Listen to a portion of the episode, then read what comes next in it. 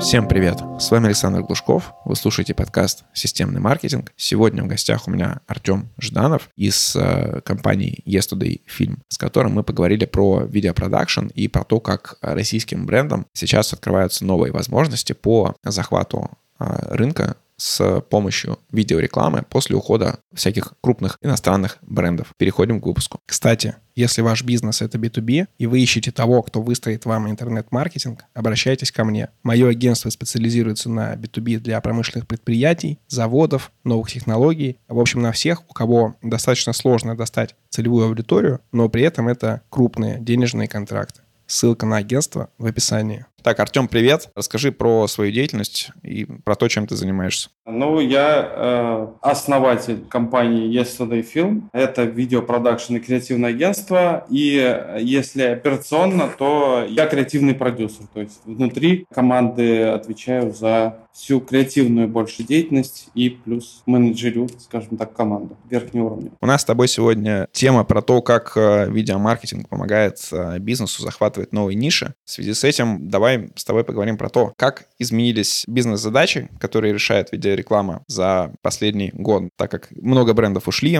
какие-то еще произошли изменения на рынке достаточно сильные. Как изменились вот эти бизнес-задачи и э, как вообще видеореклама помогает их решать? Во-первых, очень много инвентаря ушло. Нет Инстаграма, нет кучи других digital-инструментов. В связи с этим многие бренды сейчас, э, по сути, вернулись к истокам и делают э, рекламу на телеке, потому что если посчитать цифры, то сама реклама дороже, но касание с единицей, скажем так, с конкретным клиентам, оно дешевле получается. Поэтому сейчас многие русские бренды, они берут модели мировых брендов и делают уже рекламу на телеке и плюс добавляют ее в digital. Что касается новых инструментов, э, безусловно, это ну как бы Reels и всякие вот эти видеоформаты, YouTube каналы. Есть еще такой относительно новый формат, это когда условно не бренды, но крупные компании, это тоже бренды, но я имею в виду, что, например, какой-нибудь сталелитейный завод снимает ролик подробный о том, как у них устроено производство и так далее. Тоже инструмент маркетинга и усиления его. А вот если брать э, именно вот видеопродакшн, как можно выделить какие-то основные жанры, основные какие-то форматы, площадки среди, например, тех, кто заказывает рекламу у вас? Ну, у нас в целом профиль больше на рекламу, больше количество людей к нам приходит конкретно за рекламой, да, то есть это OLV или просто имиджевые видео большие с историями или просто рекламный ролик. В этой нише, скажем так, можно выделить несколько направлений. Это OLV реклама, которую вы по телевизору показываете. Это 10-15 секундные ролики имиджевые с конкретным УТП. Да? То есть условно M-видео, покупай сегодня, распродажа там и так далее. И есть видео формата Apple, делает э, такие как истории. Они могут быть минуту, может быть, не знаю, пять минут. Такое имиджевое видео, которое погружает в атмосферу, которое собирает вокруг себя комьюнити. Видео — это способ визуализации и способ передачи своих ценностей, по сути, да, то есть ты посмотрел какое-то вдохновляющее видео классное, и тебе хочется быть в этом комьюнити. Условно, хочется быть в комьюнити тех, у кого есть телефон Apple. Мне кажется, во многом вот эта идеология Apple, она строится через такие инструменты.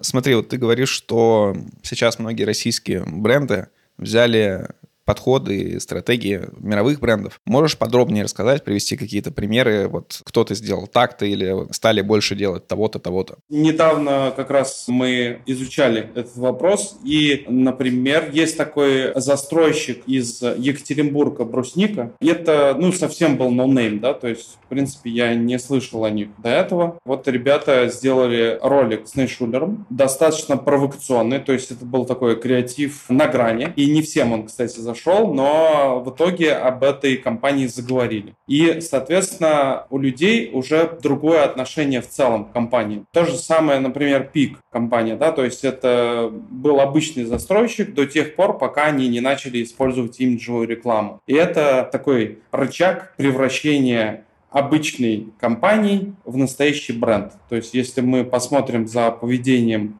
покупателей. Ну вот, например, я да, буду себе покупать квартиру. Одно дело – это посмотрю просто сайт компании, и это будет ну, хороший сайт с рядом каких-то УТП и кнопок на сайте, чтобы оставить заявку. И другое дело, когда я увидел их рекламу по телевизору, или я нашел какой-то классный ролик на YouTube-канале у них, или на том же лендинге, или у них на сайте, и это совершенно уже две разные будут компании, у которых есть хорошая, классная, дорогая реклама, и у которых нет. Одни являются брендом и вызывают больше доверия, как следствие увеличивают свои продажи, а другие, они работают сложнее да, то есть им в итоге нужно больше инструментов, чтобы вызывать доверие. То есть у них большая нагрузка на отдел продаж. Им больше нужно делать для того, чтобы генерить больше лидов и чтобы, собственно, продавать. Смотри, вопрос про само, наверное, производство возник. Ты сейчас, э, те примеры, которые ты говоришь, это все про бренд, про там бренд awareness и вот э, всякие вот такие вот маркетинговые истории с точки зрения бренда. Я же большую часть жизни работал в перформансе, и мне всегда было интересно, вот при разработке каких-то роликов. Что там первично, там креатив или понимание, на какие метрики мы с моим видео можем поменять, какие-то реальные измеримые метрики, или все строится вокруг того, что вот какую мысль мы должны донести тому, кто смотрит ролик. Мне это вообще-то вместе работает, да, то есть условно мы сначала берем бренд-платформу, мы смотрим, как себя видит бренд, что мы можем доносить, и дальше в идеале мы соединяем условно технически, да, то есть э, какое-то УТП, их на данный момент узкое, и туда внедряем ценности бренда. Из этого делаем креатив. Мне кажется, что хорошая реклама, она как раз цепляет эмоционально и дальше через какое-то уже выгодное предложение, скажем так. Мне кажется, вот соединение двух этих штук оно дает э, результат. И если мы говорим о том, как померить результат, здесь зависит уже во многом от клиента, да, от того, как он выстраивает процесс создания видео. Если мы по-хорошему идем, да, то сначала мы создаем креатив, дальше мы делаем аниматик, это предварительный такой ролик, не снятый еще пока. Грубо говоря, это уже созданный ролик э, из раскадровок, которые мы анимируем. И дальше мы делаем опрос целевых аудиторий различных и смотрим, как э, в реальности ролик работает. Да? То есть мы получаем обратную связь и уже на основе вот этой полученной информации запускаем.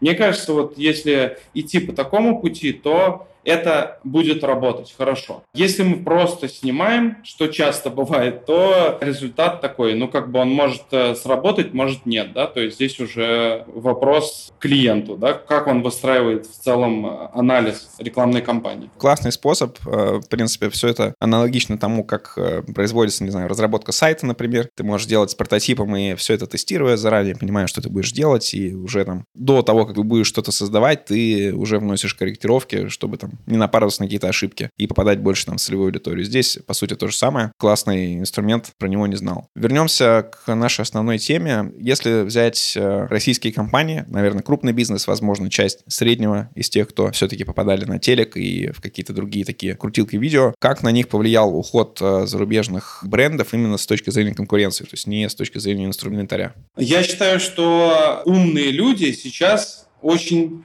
сильно вкладываются в целом в бренд. То есть вот мы видим, что к нам приходят русские компании, которые сейчас хотят прямо стрельнуть. Почему? Ну, как бы, мне кажется, что очевидно для крупного бизнесмена, у которого есть э, условно производство сыра, и который был известен локально у себя в городе или там в каком-то конкретном регионе, что сейчас условно там часть брендов, они ушли с рынка. То есть вот это их инфополе, оно освободилось. И если пойти по модели, по которой ушедшие бренды работали, то можно эту аудиторию забрать себе. Потому что, по сути, спрос никуда не ушел ушел. У нас есть уже сформированная потребность, да, то есть есть какие-то задачи, которые мы привыкли решать, где одеваться, что есть и так далее. И здесь, мне кажется, что люди, которые понимают, к чему все идет, они просто наращивают сейчас присутствие именно в инфополе и забирают себе этот рынок. И плюс влияет то, что, по сути, вот маркетологи, которые работали в крупных компаниях, они же не все уехали, они остались здесь. И они переходят с этими знаниями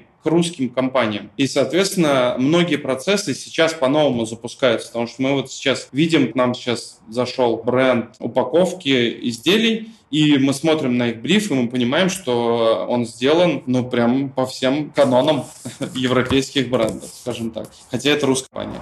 А у тебя есть э, информация именно про э, стоимость э, размещения на телеке, как она менялась? Потому что там контекстная реклама в Яндексе, например, подорожала там процентов на 30, на 40 за год. На телеке, по идее, такого быть не должно, так как э, ушло много рекламодателей. Новые могут прийти и занять их место. Да, здесь я не могу быть компетентным, поскольку все-таки размещением э, уже рекламы занимаются конкретно другие агентства медийные. У них есть свой профиль, скажем так. Но насколько я знаю, что первое время там был взлет небольшой цен, сейчас э, все обратно откатилось. Но вот я, опять же, тут не профессионал в этой области, именно в части посева. Понял тебя. Ты можешь э, выделить, э, не знаю, на основе и своих э, клиентов, и, возможно, того, что вообще ты видишь на рынке, в каких нишах сейчас актуально прям заходить? Вот то, что ты говоришь, что некоторые там э, бизнесмены с производством сыров идут делать ролики, чтобы крутиться по телеку. Какие еще ниши актуально сейчас занимать, которые вот последние 20 лет были заняты зарубежными брендами? Например, одежда. Тут как бы далеко ходить не надо. Зайдите в любой торговый центр, и вы увидите кучу э, хороших площадей площадей, которые стоят пустыми. Я, кстати, вот недавно шел в Эфимоле и увидел магазин 12 Stories. Это из Екатеринбурга ребята. И я прямо респектанул, потому что они выглядят как Зара по факту. Ну, то есть э, хороший, классный магазин, хорошая одежда,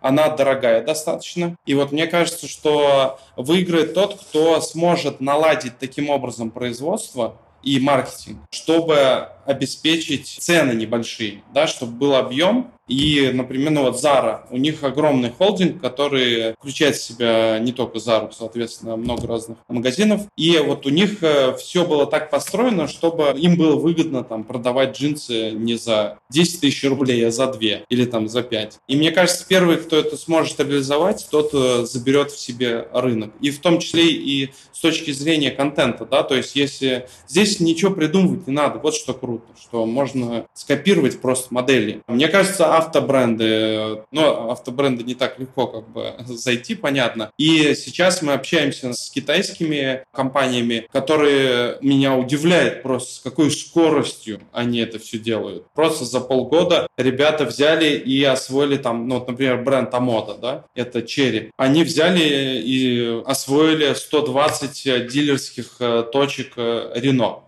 ушедшего. И мне кажется, сейчас вот в любую нишу, если посмотреть, то сейчас много где есть вот таких мест. Если есть ресурс, главное, да, то есть здесь самое важное, что все-таки выигрывают те, у которых уже есть база. Ну, как бы вряд ли сможешь сделать бренд с нуля. Если уж есть такая задача, есть какой-то нулевой цикл, я бы лучше бы нашел кого-то, у кого есть уже готовая модель, и скооперировался с ними, и выстроил им условный маркетинг и вот такие вещи. А вот э, с точки зрения видеорекламы, где сейчас э, лучше всего работает? Видеореклама, ну, опять же, как я и говорил, что это телек. Видеореклама, если ее можно так назвать, это Инстаграм закрытый, и это Shorts, то есть это вот эти короткие форматы, они дают хорошие охваты, мне кажется, если это поставить на поток бренду, и это, кстати, ниша вообще, по-моему, не занята, это вполне такая рабочая история. Но имиджевое видео вообще в целом работает э, и на видео разных платформах, то есть, условно, есть у Яндекса также возможность показывать видео. Плюс, кстати, я через VPN, когда захожу на YouTube, он все еще показывает Озон, Яндекс, Лавка и так далее. То есть они каким-то образом все равно рекламируются. То есть в целом очень много разных э, способов. Плюс э, есть такой как бы инструмент э, до продажи видео, да, то есть, например, клиент заинтересован, но он выбирает. Очень часто у B2B, особенно компаний, мы работали с спортивной компанией Listate, они занимаются опытом, да, и люди приходят, они продают Nike, например, или Adidas, или еще какую-то обувь, да, и они не уверены, что она настоящая. И мы делаем им классный ролик, делали давно, который рассказывает о том, какой у них крутой офис, какой у них э, большой склад, какие у них возможности в целом. И это инструмент как бы закрыть закрытие сомневающихся клиентов. Одно дело, когда ему sales менеджер позвонил и сказал, ну, мы классные, и там условно предоставил какие-то бумажные пруфы. А другое дело, когда мы показали ему видео их классном офисе в стиле лофт э, большой башне стеклянной, э, где мы показали чистый хороший склад с огромным количеством и выбором обуви, где мы показали их э, франчайзинговые магазины и так далее. Да? То есть это вызывает доверие и увеличивает конверсию продажу. Классно. Давай немножко спустимся по величине бренда. Если мы возьмем малый, может быть, э, средний бизнес, маленькая сетка магазинов э, там в городе, например, есть ли смысл им вообще сейчас лезть в видео, так как инструментов именно какого-то коммерческого продвижения видео сейчас э, в интернете не так много, это там Яндекс Видео, ВК Видео, ну, из того, что платно. Еще, наверное, пиратка тоже. Пиратку можно добавить. Есть ли им смысл в это лезть или лучше им делать Reels, Shorts? Смотри, если ты говоришь, что это имиджевое видео и реклама, и они находятся условно в Пензе, вот, то на региональном уровне есть смысл. Ну, там же дешевле все, по сути, да. То есть, если мы говорим о федеральных компаниях, то, конечно, тут нужно просчитать и понять вообще, они насколько большие, а насколько они готовы к притоку клиентов в целом, да. То есть, это же не вопрос окупаемости. Потому что, конечно, реклама стоит э, дорого, но она и дает X результат. То есть, условно, рекламный ролик, запущенный на всю Россию, он дает э, бешеный рост вообще бизнеса и бешеный рост узнаваемости бренда и приток клиентов э, в конкретную, там, условно, розничную точку спортивного магазина, таких как Спортмастер, например, да? То есть мы все знаем, кто такие спортмастер, и они вкладывают. Если мы говорим о каких-то небольших компаниях, у которых обороты небольшие, то я бы пошел по пути, ну, просто использования каких-то местных, локальных команд, да, то есть, условно, мы можем снять какое-то имиджевое видео недорого и запустить на местном телеке. И это все равно увеличит силу твоего бренда. Плюс отдельная история – это, например, YouTube. Компании используют его в коммерческих целях, но по факту YouTube не закрыт, он работает, пока не закрыт, кстати, есть слухи. вот. И производство YouTube, оно не такое дорогое, но оно играет в долгую. То есть здесь нужно понимать, что на YouTube нужно закладывать там год условно, да. Если вы найдете какую-то хорошую компанию, небольшую, это может быть вообще небольшая команда, да, то есть условно это может быть какой-то редактор хороший, и это может быть там 2-3 человека, которые снимают вам блог небольшой. И он будет вам генерить постоянно аудиторию и постоянно постоянно привлекать к вам клиентов. У меня вот э, есть кейсы, например, знакомая, у нее свое агентство по недвижимости в Москве. И она начала с ведения Инстаграма плотного, да, такого блогерского стиля уже. И сейчас они перешли в YouTube, и у них реально знание бренда очень сильно увеличилось. Они в разы сильнее конкурентов забиваешь название компании, у них свой YouTube, у них есть амбассадор, есть человек, который представляет эту компанию, и тебя априори недоверие выше. И это дешевле, чем снять рекламу как большую. Классный кейс. Артем, спасибо тебе за выпуск. Э, напоследок хотелось бы от тебя услышать тренды, которые ты считаешь э, будут происходить в видеопродакшене в ближайший год-два. Тренды, ну, я считаю, во-первых, это интеграция CG плюс видео, да, то есть это различные использования дипфейков, это использование дополненной реальности или каких-то таких историй. Потом тренды, они сохраняются, это общение и формирование своего комьюнити через видео, в том числе через YouTube, и, возможно, если даже YouTube закроют, это ВК и так далее, да, то есть все равно останется аудитория, которая хочет видеть этот контент, и она обязательно найдет площадку, где его потреблять. И, э, как я уже говорил в начале, э, это Reels, короткие видео, это прям, ну, must-have, я считаю, для любой компании. Это просто нужно делать как угодно начинать, да, то есть на телефон и так далее, тестировать разные форматы и прям заливать на все площадки, потому что это вот, ну, то, что приносит аудиторию. Всем спасибо за внимание. Задать вопрос Артему можете по ссылке в описании и попрошу вас подписаться на этот подкаст в том сервисе, где вы его слушаете. Спасибо.